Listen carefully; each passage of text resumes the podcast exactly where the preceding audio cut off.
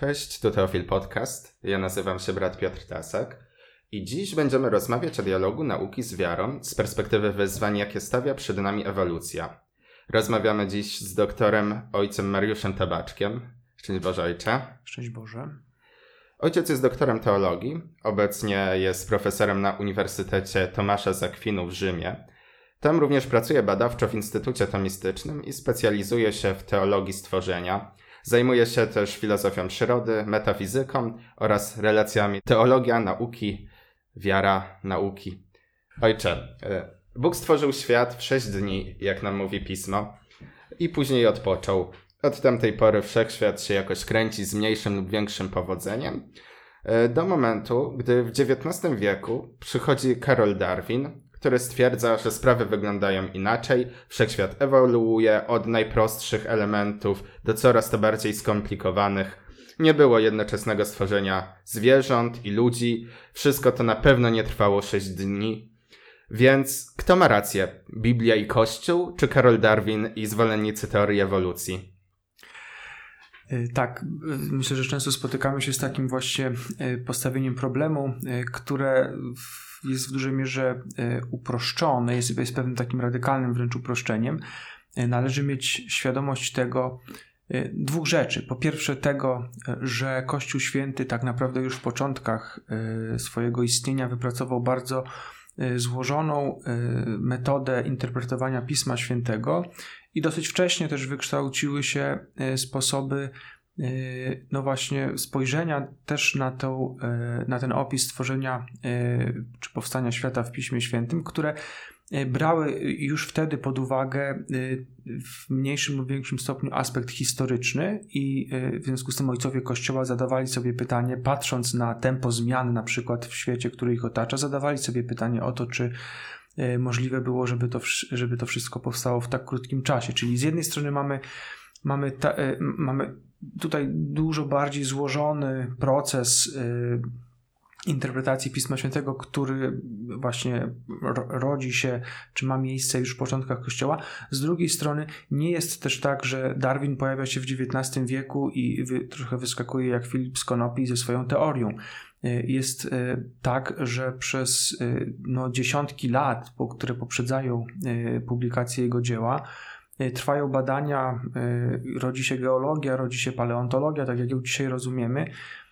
I Darwin rodzi się tak naprawdę i pracuje w pewnym takim środowisku naukowym, gdzie o ewolucji bardzo wiele się mówi.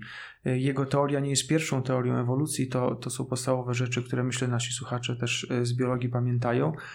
W związku z tym, tak po obu stronach mamy do czynienia z pewną taką tradycją, z jednej strony interpretacyjną Pisma Świętego, z drugiej strony mamy do czynienia z tradycją, czy, czy z pewnym takim e, torem rozwoju naukowego.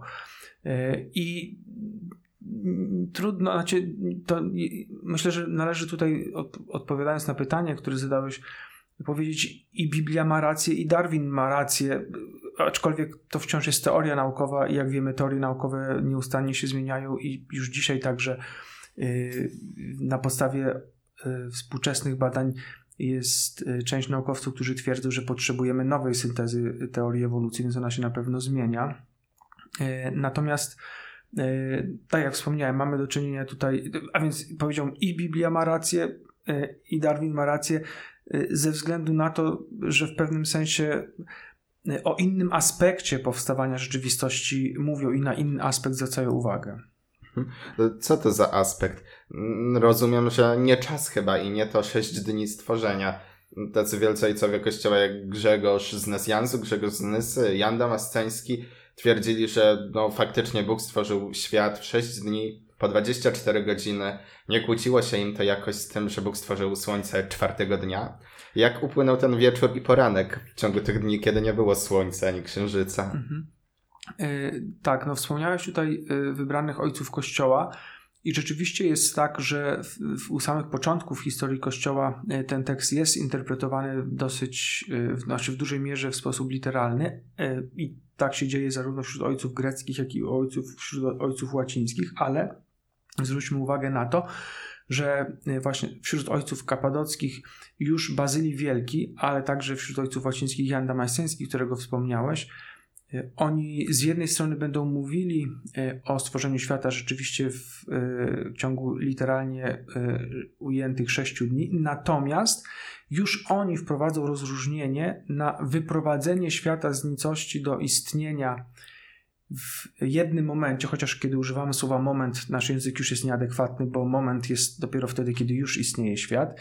E, natomiast oni odróżniają ten jednorazowy akt stwórczy od e, powstania później e, już w istniejącym świecie poszczególnych gatunków. I oni rzeczywiście będą to widzieli w ciągu, że to się stało w ciągu sześciu dni, ale istotny, to już jest jeden z pierwszych kroków, odróżnienie y, tych dwóch aktów, aktu pierwotnego stwórczego i aktu później tak naprawdę powiemy dzisiaj y, we współczesnych kategoriach aktu różnicowania y, materii już istniejącej. Być może w prymitywny sposób, ale oni już te kwestie rozróżniają i mm, w odniesieniu, tak ja to rozumiem, do rodzących się, rodzących się metod interpretacji Pisma Świętego, ta y, intuicja czy, czy no, jakoś idzie dalej y, i na przykład znajdujemy później ojców Kościoła, którzy dokładnie to pytanie zadają, o którym przed chwilą wspomniałeś. Jak to jest możliwe, że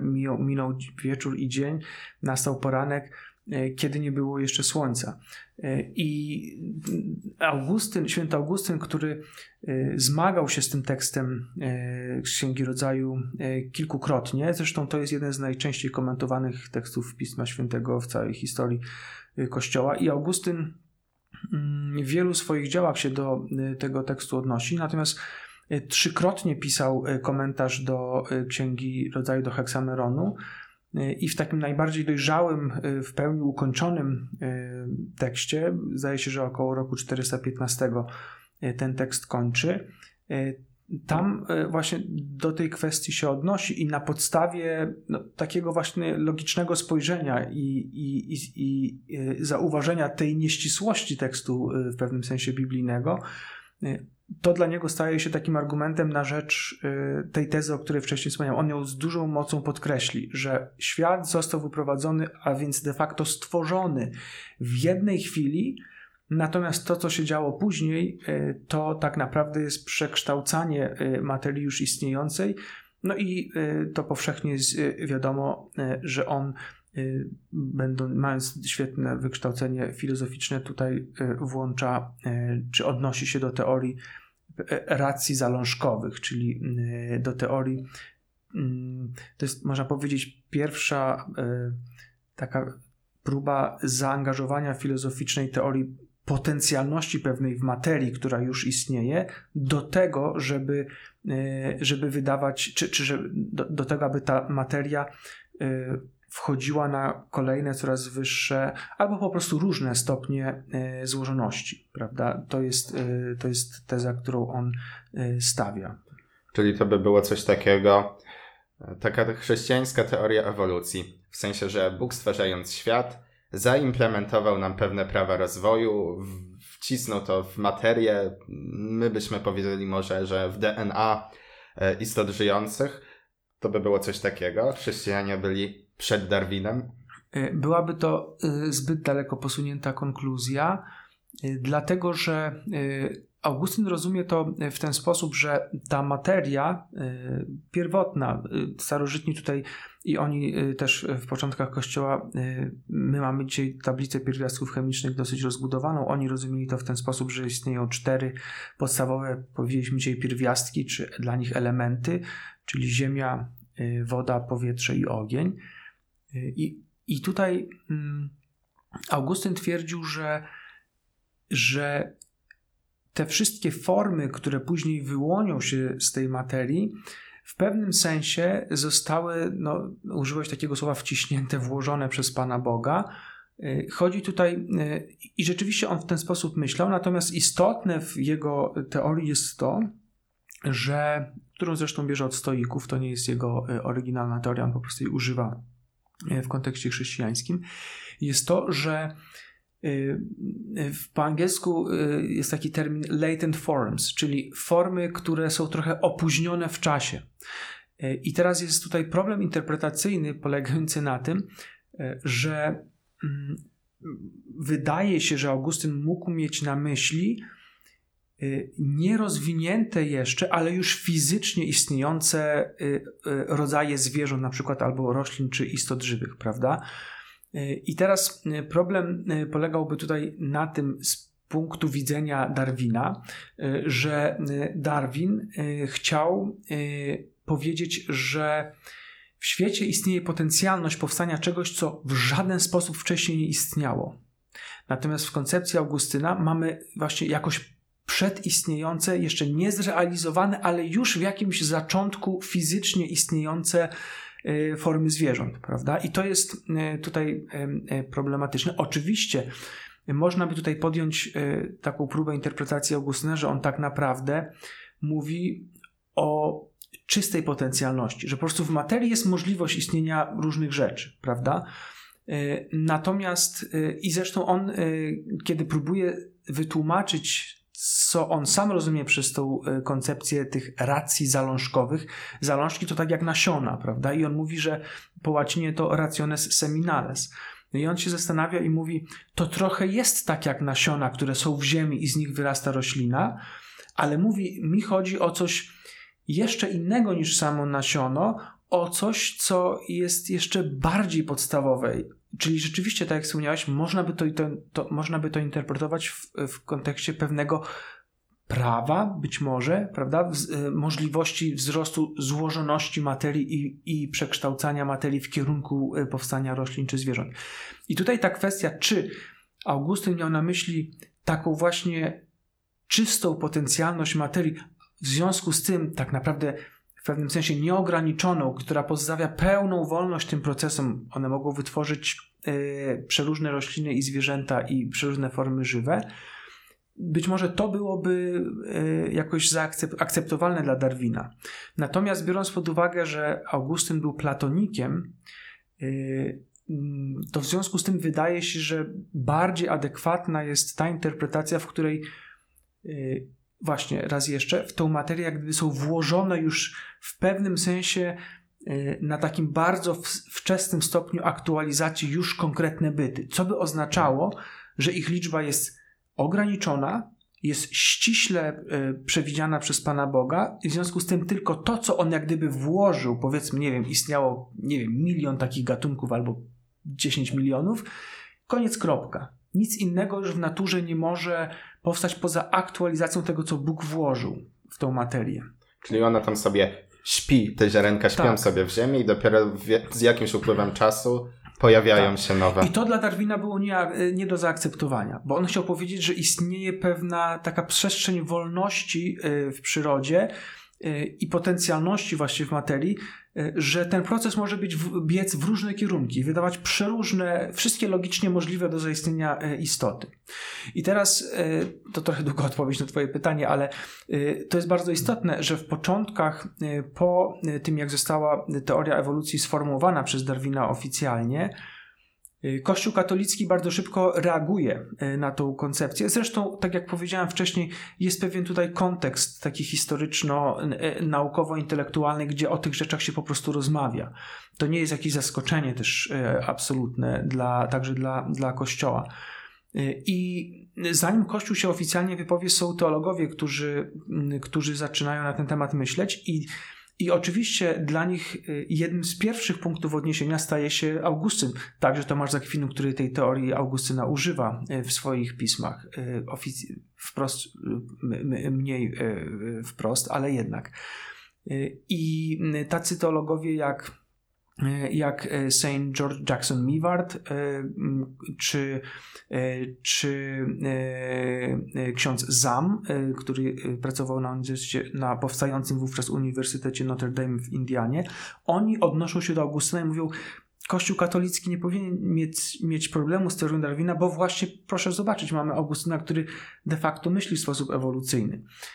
I tutaj należy być ostrożnym i ja na to, i zresztą takie jest ogólne ujęcie, czy, czy interpretacja, czy ocena y, te, tych wczesnych y, prób odniesienia do Augustyna, że to nie jest jednak tożsame ani też nie jest jakimś takim um, uprzednią wersją tej samej teorii. Raz jeszcze ze względu na to, że tutaj mamy troszeczkę do czynienia u Augustyna, można by tak powiedzieć, z przedustawną harmonią. To znaczy, że tak jak powiedziałeś, jak tutaj y, wspomnieliśmy, że wszystko jest jak gdyby ustawione i tylko się aktualizuje. Czyli to jest jakiś taki teatr, który Pan Bóg ustawił i, y, i tutaj tak naprawdę wolności zbyt wiele nie ma, y, tylko to wszystko się samo aktualizuje.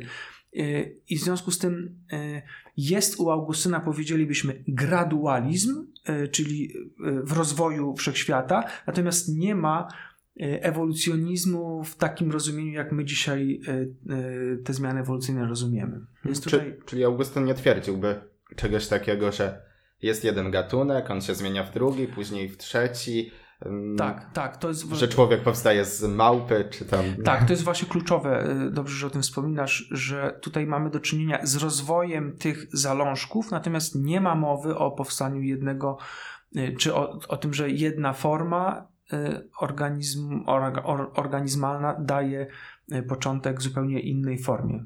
Czegoś takiego u Augustyna raczej nie znajdziemy, zupełnie nie.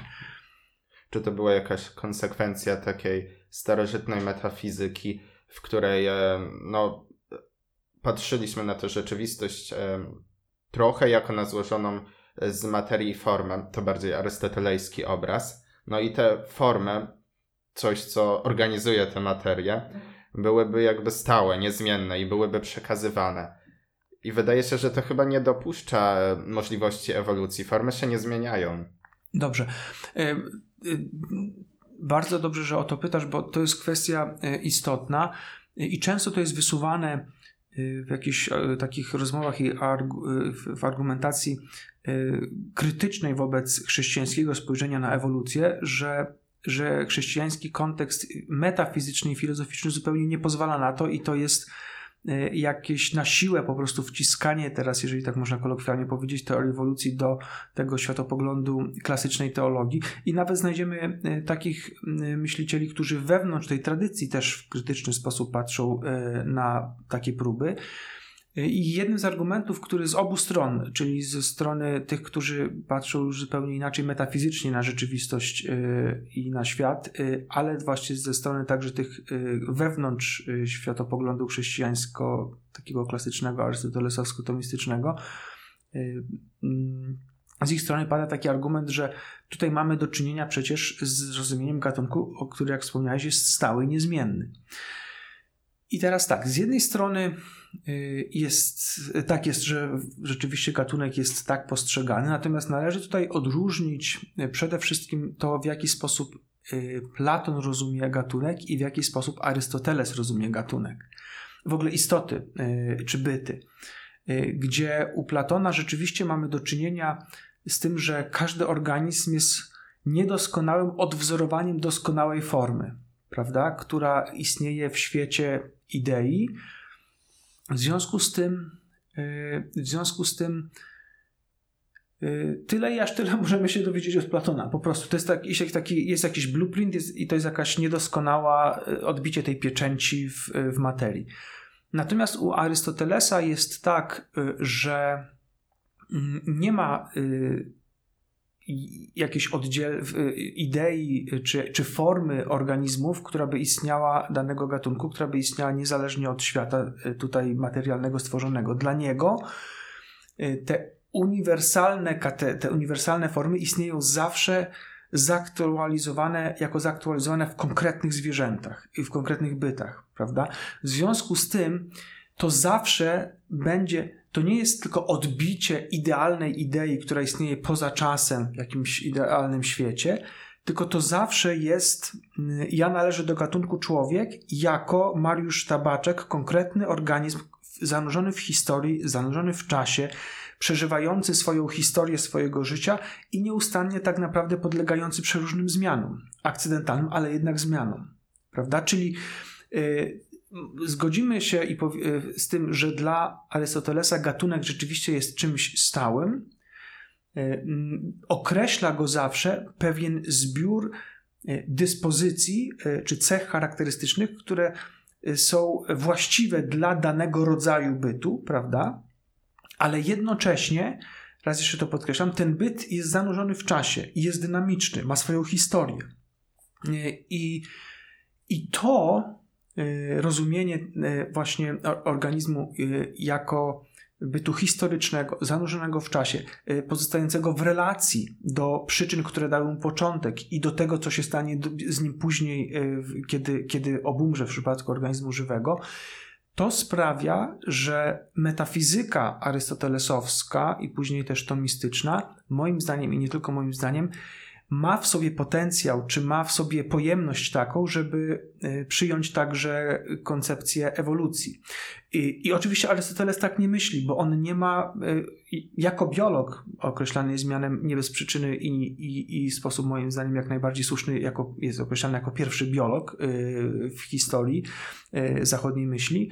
On oczywiście nie ma narzędzi, żeby widzieć świat tak, jak my go dzisiaj widzimy, świat biologiczny, Natomiast warto zwrócić uwagę, że w swoich dziełach biologicznych Arystoteles zwraca uwagę na to, y, że granice pomiędzy, y, pomiędzy na przykład światem roślin i zwierząt są tak naprawdę w pewien sposób trudne do określenia. To my je ustalamy? Y, to jest dobre pytanie. Oczywiście jest, znaczy Arystoteles na takie coś by się nie zgodził, oczywiście, bo wtedy wpadamy no, w pewną formę jakiegoś idealizmu, e, e, czy też kantyzmu, czy, czy, czy nominalizmu, gdzie, gdzie to badacz ustala granice, a nie przyroda je ustala. Dla Arystotelesa zawsze ustala je przyroda, aczkolwiek on, tutaj wydaje mi się, że to, na co on chce zwrócić uwagę, to fakt, że mm, przyroda ustala te granice one są w przyrodzie, natomiast człowiek zawsze je jednak y, odczytuje, prawda? On jest realistą poznawczym i będzie twierdził, że my mamy dostęp do tego, y, do przyrody y, w taki sposób, że możemy te granice odczytać w, w świecie istot żywych pomiędzy gatunkami. Natomiast no, jest realistą właśnie, także poznawczym i zdaje w tym aspekcie, że zdaje sobie sprawę z tego, że to nie jest rzecz prosta, bo my o tych granicach metafizycznie ujętych, oczywiście wnioskujemy na podstawie y, naszego empirycznego badania, naszego y, w oparciu też o kategorie metafizyczne, prawda? I on widzi y, pewne trudności w, w wyznaczeniu tych granic i są pewne gatunki, które on w jednych ze, przynajmniej nie pamiętam już dokładnie w którym ze swoich dzieł, opisuje jako organizmy roślinne, y, dlatego że są przytwierdzone, y, chodzi o organizmy morskie, są przytwierdzone do skał, a w, a w innym ze swoich dzieł opisuje je jako, kategoryzuje je jako zwierzęta. Więc to pokazuje, że oczywiście nie pokazuje żadnego, to, to nie mamy tutaj o, o ewolucjonizmie, natomiast mm, być może jakimś nie wprost tutaj argumentem w debacie e, może być takie jego spojrzenie, ale to nie należy pewnie zbyt tutaj dużej wagi do tego przywiązywać. Natomiast ważne jest to, raz jeszcze chcę podkreślić, że wewnątrz metafizyki, którą on proponuje, e, jest możliwość e, moim, nie tylko moim zdaniem na to, żeby, żeby, żeby otworzyć ten sposób widzenia rzeczywistości filozoficzny, metafizyczny na teorię ewolucji. Mówiąc szczerze, trochę na pierwszy rzut oka, ucha, brzmi to dość staromodnie. Mamy Arystotelesa, który no, z różnym powodzeniem e, opisywał e, rzeczywistość, z którą się mierzył. Używał kategorii metafizycznych, które dziś określamy jako metafizyka Arystotelesa. No ale świat poszedł do przodu, pojawiły się nauki, i mam takie wrażenie, że taka próba połączenia tej starożytnej metafizyki z owocami współczesnych nauk, no jest, brzmi trochę tak, trąci myszką. I mam wrażenie, że być może Kościół trochę się do niej e, zbyt kurczowo przywiązuje. Czy ma sens w ogóle kontynuowanie czegoś takiego? Może warto wymyślić coś nowego, jakąś nową metafizykę, która byłaby spójna z owocami współczesnych nauk? Może w ogóle warto zarzucić e, filozoficzny namysł nad e, przyrodą i zostawić tę działkę po prostu biologom, fizykom, chemikom? Mhm. Y, to oczywiście jest złożone pytanie y, i należy sobie, znaczy y, są pewne, mm, są pewne pytania, tak się wydaje. Może zacznijmy od tego, że biologia jest tą nauką wśród nauk szczegółowych, której być może tutaj to jest ryzykowne stwierdzenie, ale, ale zaryzykowałbym takie stwierdzenie, której Y, jest jakoś bliżej do kwest pewnych kwestii filozoficznych niż być może innym naukom szczegółowym. Wręcz można by zaryzykować być może e, takie stwierdzenie, że wręcz nie sposób uprawiać biologię bez pewnych kategorii, które de facto no, odnoszą nas do, do filozofii. Y, I tutaj y, przykładem, y, no właśnie, choćby w także w odniesieniu do teorii ewolucji, będą takie kategorie jak kategoria przypadkowości zdarzeń, czy kategoria celowości zdarzeń, czy kategoria fu języka funkcjonalistycznego, kiedy w biologii używa się sformułowań tego typu, na przykład, że serce służy temu, żeby pompować krew, albo skrzydła ptaka są po to, żeby mógł latać. To jest język funkcjonalistyczny, celowościowy. E, biologia od wieków zmaga się z tym pytaniem, czy to jest język, który, bez którego biologia może się obejść, czy powinna się obejść, czy nie może się obejść. E, I e, wydaje się, że tylnymi drzwiami ten język nieustannie wraca. I we współczesnej filozofii biologii, właśnie uprawianej już w duchu analitycznym, współczesnym, te tematy są wciąż omawiane. Y, one tam wciąż y, mają swoje miejsce i patrzy się na nie w takim rysie historycznym, ale też w rysie współczesnym. Co, miało, co miałby język właśnie teleologiczny, celowościowy, funkcjonalistyczny w biologii oznaczać. Innym przykładem jest także kwestia gatunku. Oczywiście nie mamy tutaj czasu na to, żeby to szczegółowo omówić, ale to jest jedno, o ile, jeżeli nie największa kontrowersja we współczesnej biologii, y, to jest trudność z definicją e, gatunku. Y, I mamy tutaj szereg współczesnych koncepcji, y, i przez szereg lat w ubiegłym wieku klasyczna koncepcja arystotelesowska została, była odrzucona. Ona nosi też miano ona jest pewną wersją e, koncepcji e, szerzej ujętej koncepcji esencjalistycznej, to znaczy takiej tezy, że są pewne wewnętrzne cechy organizmu, które decydują o jego esencji, o jego istocie. Są pewne cechy, cechy istotne i na podstawie tych cech istotnych, które możemy wydedukować, ale też empirycznie, na podstawie także empirycznego badania stwierdzić, my określamy, czym jest dany gatunek. I y, tutaj ta koncepcja Arystotelesa jest jednym y, z takich, y, jednym z wydań, być może najbardziej mm, popularnym w przeszłości, śmiem stwierdzić także dzisiaj, jednym z wydań tej wersji esencjalistycznej rozumienia gatunku. I teraz jeżeli popatrzymy na współczesny, y, że tak powiem, rynek dostępnych teorii, esencjonalizm, czyli twierdzenie, że istnieją pewne takie cechy kluczowe dla organizmu, które decydują o tym, do jakiego on gatunku należy, y, przeżywa odrodzenie.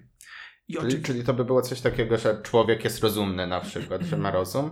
To by była esencja e, człowieka? Tak, e, tak. To dla człowieka to będzie intelekt, e, świadomość i wolna wola. To będą takie cechy, które go. Ale oczywiście człowiek jest zwierzęciem, więc wszystkie inne cechy przynależne zwierzętom czy także wegetatywne aspekty też tutaj będą się zaliczały, prawda? One też są kluczowe.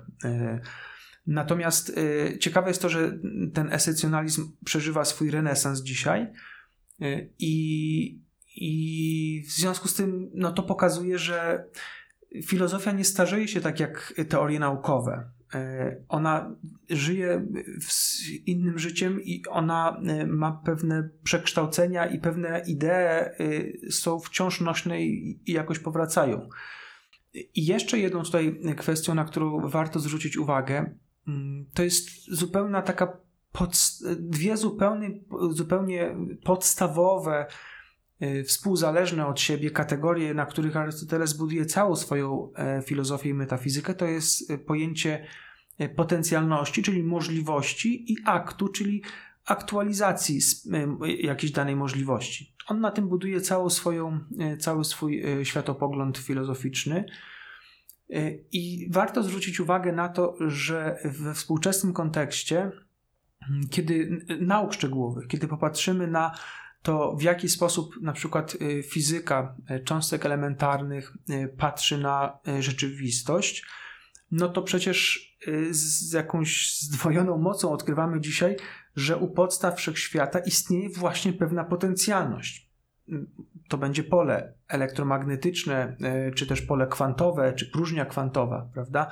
Czyli e, na różne sposoby. Oczywiście to są kategorie fizykalne, dotyczące pewnych systemów fizycznych, fizykalnych, którymi, które bada fizyka, ale ale zwraca się uwagę na to, że raz jeszcze u podstaw wszechświata nie, nie tyle stoją konkretne byty, cząstki elementarne, tylko jest pewna Y, u postaw świata jest pewna potencjalność, prawda? Czyli to, to jest de facto powrót do kategorii potencjalności, o której mówił Arystoteles, raz jeszcze rozróżniając warstwę filozoficzną od y, y, fizykalnej czy, czy, czy empirycznej. Z drugiej strony mamy teorię informacji. Mówimy dzisiaj o tym, że żyjemy w erze informacji. Paradoksem jest to, że nie mamy jednej spójnej definicji informacji w filozofii, która by nam pozwoliła zrozumieć, czym informacja de facto jest. Natomiast wydaje się, że zasadnym jest takie stwierdzenie, że informacja zapisana na różnych nośnikach, empirycznie weryfikowalnych i przekazywana też w sposób, który jest empirycznie weryfikowalny, informacja sama w sobie wydaje się być czymś niematerialnym, prawda?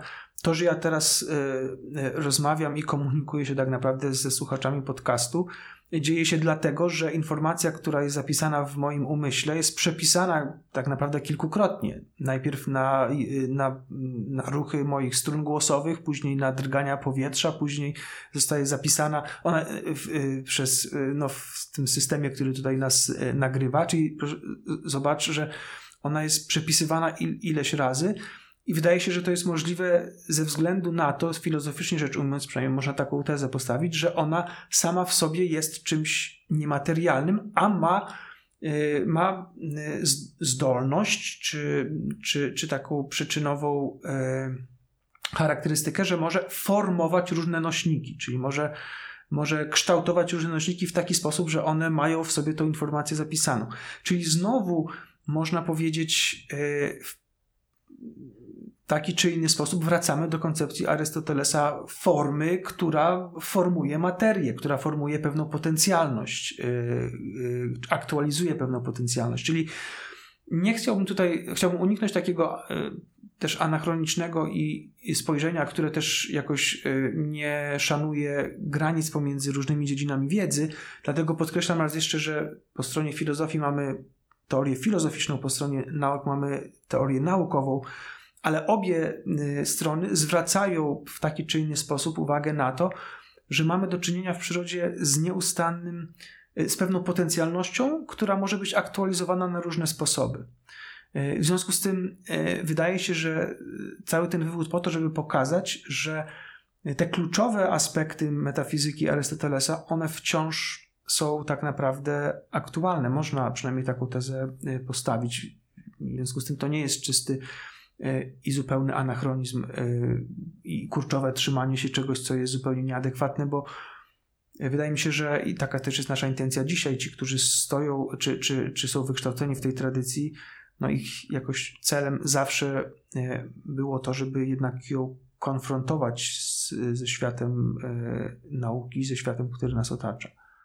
Czyli, jak rozumiem, to nie jest tylko kwestia problemów teologii, ludzi wierzących przerzucić pomost między wiarą a nauką, ale również taki problem pojawia się między filozofami a naukowcami badającymi nauki szczegółowe. Czy to nie chęć jakiegoś takiego metafizycznego, teoretycznego myślenia? Znaczy się, no, można uprawiać naukę w taki sposób, że y, zupełnie y, bierze się, y, znaczy generalnie powinno się nauki szczegółowe też w pewnym sensie uprawiać w taki sposób, że jednak odróżnia się y, płaszczyzny y, poznania ludzkiego i, y, i oddziela się tą sferę czysto empiryczną od sfery, od jakiejś, jakiejś podbudowy czy przedzałożeń metafizycznych, filozoficznych. Natomiast warto mieć świadomość tego, że przystępując do pracy naukowej, jednak te przedzałożenia każdy z nas bardziej lub mniej uświadomiony ma. I w związku z tym w takim, jeżeli, bo troszeczkę dotykamy, że to jest tutaj tematu dialogu między czy jakiejś przestrzeni spotkania między tak naprawdę naukami, filozofią i teologią, co właśnie w, szczególnie w kontekście spojrzenia katolickiego jest kluczowe. Inaczej to trochę wygląda wśród y, protestantów, gdzie często próbuje się budować pomost y, wprost pomiędzy naukami a teologią. Tutaj pośrodku jest filozofia.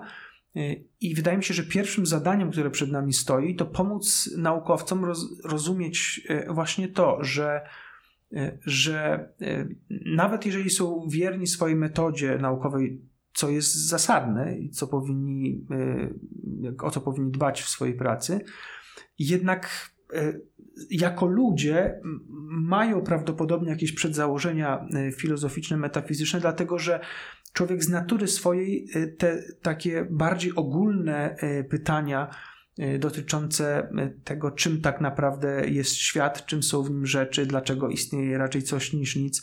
Każdy z nas te pytania gdzieś w sobie nosi.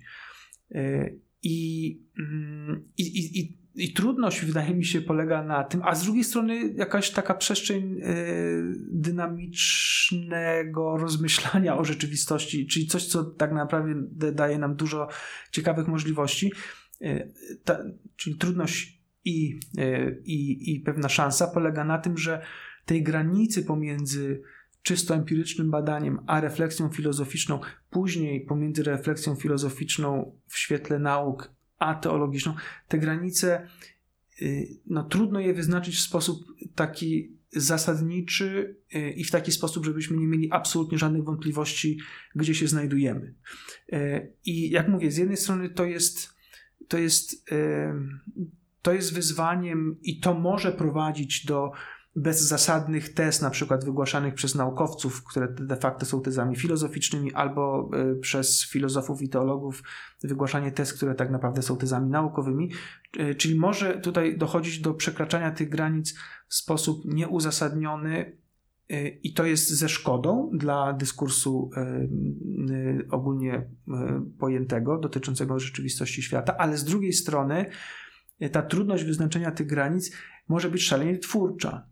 Bo na przykład może sprawiać, że naukowiec, który de facto jego zadaniem jest praca empiryczna i, i badanie naukowe, y, ze względu na to, że ta granica jest trudna do wyznaczenia i że w sobie odkrywa te pytania głębsze, y, no y, to poszukiwanie, znaczy wchodzi wówczas nie tylko na ścieżkę takiego wręcz mechanicznego badania naukowego, tylko wchodzi na ścieżkę tego, co filozof nazwie poszukiwania prawdy.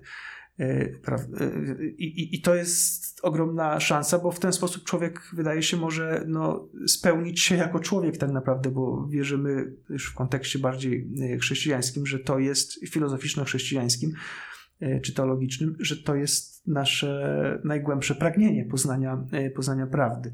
Czyli jest tutaj pewne niebezpieczeństwo, które jednocześnie jest szansą, prawda? Kiedyś spotkałem się też z takim e, zdaniem, cytatem z e, gdzie twierdził, że w dzisiejszych czasach e, chyba już nie ma wątpliwości, że to raczej nauki szczegółowe, fi- a nie filozofia święcą dzisiaj triumf i przyczyniają się do poznania rzeczywistości. Mnie ciekawi, czy to w ogóle jest coś takiego możliwego, żeby nauki szczegółowe, teraz myślę bardziej o biologii, odpowiedziały na takie pytania, skąd się bierze życie, albo dlaczego prawa ewolucji są takie, a nie inne. To znaczy, czemu wszystko się rozwija, y, czemu wszystko tworzy jakieś bardziej skomplikowane struktury. Czy nauki szczegółowe typu biologia właśnie udało im się znaleźć odpowiedzi na te pytania, czy, czy to w ogóle nie ma szans, czy w ogóle może powinniśmy porzucić takie pytania? To jest oczywiście kwestia każdy, każdą odpowiedź na pytanie można zacząć od stwierdzenia, że to jest kwestia złożona, natomiast... I zależy. I zależy od, natomiast y, no tutaj wydaje się, że odnosisz się do y, książki Hawkinga, który on napisał wspólnie z Mlodinowem. Ta książka doczekała się też szeregu odpowiedzi i w, na gruncie tak stricte naukowej, naukowej analizy są artykuły naukowe na ten temat. Ja też zresztą w jednym ze swoich artykułów po polsku napisanym się do tego odnoszę w czasopiśmie et Fides. E, natomiast e, Oczywiście problem polega na tym, że mamy tutaj e, pewną taką do czynienia z ekwivokacją, czyli z, z, zupełnie innym rozumieniem jednego i tego samego terminu, gdzie Hawking zdaje się mówić, że świat stwarza się sam z niczego, tylko oczywiście jako fizyk wszystkie te koncepcje, które on opisuje i którą sam zresztą rozwija w, we współpracy z innymi fizykami, jest koncepcją e, u podstaw której zawsze znajduje się jakiś system fizyczny w punkcie wyjścia. Czyli to nie jest absolutna nicość. Czyli mamy do, taki klasyczny przykład, tak jak wspomniałem, ekwiwokacji. Jeden termin, kreacja ex nihilo, stworzenie z niczego, który jest interpretowany e, w zupełnie różny sposób. Tutaj w tym przypadku przez Hawkinga jako fizyka i przez filozofów i teologów, którzy przez nicość rozumieją rzeczywiście absolutną nicość, która nie może być przedmiotem badania dla naukowców. W związku z tym widzimy, że w przypadku pytania o to, dlaczego istnieje raczej coś niż nic, jednak nauki szczegółowe nam odpowiedzi nie dadzą. Wspomniałeś wcześniej także w swoim pytaniu także o kwestii powstania życia. I tutaj rzeczywiście y, wydaje się, jest to nieco inna kwestia, y, ponieważ jeżeli jest oczywiście tutaj wiele koncepcji, y, które są rozważane, powstania życia, Natomiast jeżeli jedną z najważniejszych oczywiście jest spontaniczne organizowanie się materii w coraz bardziej złożone struktury do momentu, w którym E, z klasycznego punktu widzenia materia wchodzi na e, taki poziom złożoności, na którym wykształca się nowy rodzaj wewnętrznej celowości, e, który polega na tym, na, na, na samo odtwarzaniu się i pomnażaniu się między innymi takiego, takiego bytu. E, no i tutaj rzeczywiście biologia i nauki szczegółowe dają nam, jeżeli, jeżeli taka była geneza życia, dają nam e, i być może e, dadzą nam jakieś przekonujące argumenty na rzecz tego, też doświadczalnie potwierdzone, że, że taka jest historia życia. No i z jednej strony można powiedzieć, no to tak, to nauka nam odpowiedziała na to, skąd się wzięło życie.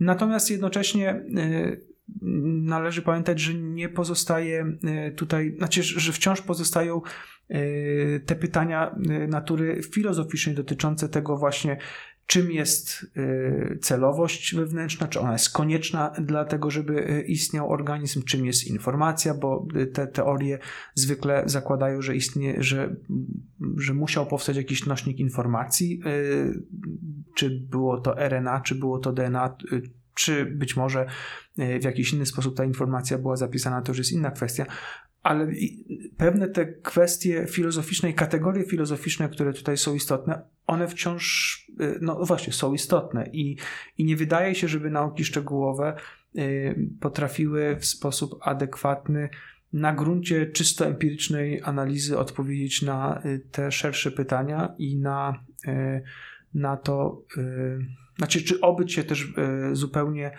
bez e, tych kategorii metafizycznych. Oczywiście nauki się bez nich obędą, ale czy my się obędziemy e, w naszej próbie, no właśnie, szerszego spojrzenia na rzeczywistość i, i, i pytania o to, w jaki sposób ona funkcjonuje, i w związku z tym także dlaczego i w jaki, właśnie nie tyle w jaki sposób, ale też dlaczego w ogóle życie samo w sobie powstało, prawda? Czyli podsumowując, możemy powiedzieć, że zarówno filozofia, jak i nauki szczegółowe muszą iść jakoś ręka w rękę, żeby dokonać jakiejś pełnej odpowiedzi na pytania, które stawia przed nami rzeczywistość. Teologia nie jest tego wyobcowana. Również potrzebuje i filozofii, i, i potrzebuje również nauk szczegółowych. No i czasem warto wobec tego sięgać do tych nawet starożytnych autorytetów, którzy często udzielali dość trawnych odpowiedzi. Ja bym, y, no, myślę, że to jest zasadne takie ujęcie, które tutaj, o którym wspominasz, natomiast ja bym je troszeczkę zmodyfikował i powiedział, że człowiek potrzebuje tych dziedzin wiedzy. Y, to nie tyle one, bo, bo, bo to troszeczkę jest takie oderwane od, znaczy te, może inaczej, te dziedziny wiedzy są tworzone przez ludzi. Y, i to nie filozofia jako filozofia potrzebuje nauk szczegółowych, tylko, tylko filozofowie potrzebują odniesienia do tego, co się dzieje w naukach, teologowie potrzebują odniesienia do tego, co się dzieje i w naukach, i w filozofii. E, nauki szczegółowe, e, mm, czy, czy naukowcy pracujący czysto badawczo, na ile oni, znaczy ze względu na to, że nauki szczegółowe są naukami szczegółowymi, to trudno powiedzieć, że oni wprost potrzebują e, filozofii, ale raz jeszcze, jeżeli popatrzymy na nich jako na ludzi, raz jeszcze, którzy mają w sobie te głębsze pytania, jeżeli uznamy, że każdy z nas te głębsze pytania nosi, no to wtedy tak, możemy zaryzykować stwierdzenie, że jako ludzie, którzy zajmują się naukami szczegółowymi, oni także znaczy, z pożytkiem będzie dla nich odniesienie się do, yy, do nauk, yy, do filozofii, czy, do, czy później też do teologii. Czyli z poszanowaniem granic, ale w takim jak najbardziej takim konstruktywnym spojrzeniu na człowieka, jakbyśmy chcieli jakoś je zbudować, to rzeczywiście wydaje się, że jest przestrzeń dla różnych dziedzin wiedzy i warto po nie sięgać i, i, i w ten sposób poszukiwać prawdy. Ojcze, dziękuję za to spotkanie. Dziękuję za te spostrzeżenia i, i to ujęcie potrzeby, która istnieje między tymi dziedzinami. Dziękuję ślicznie.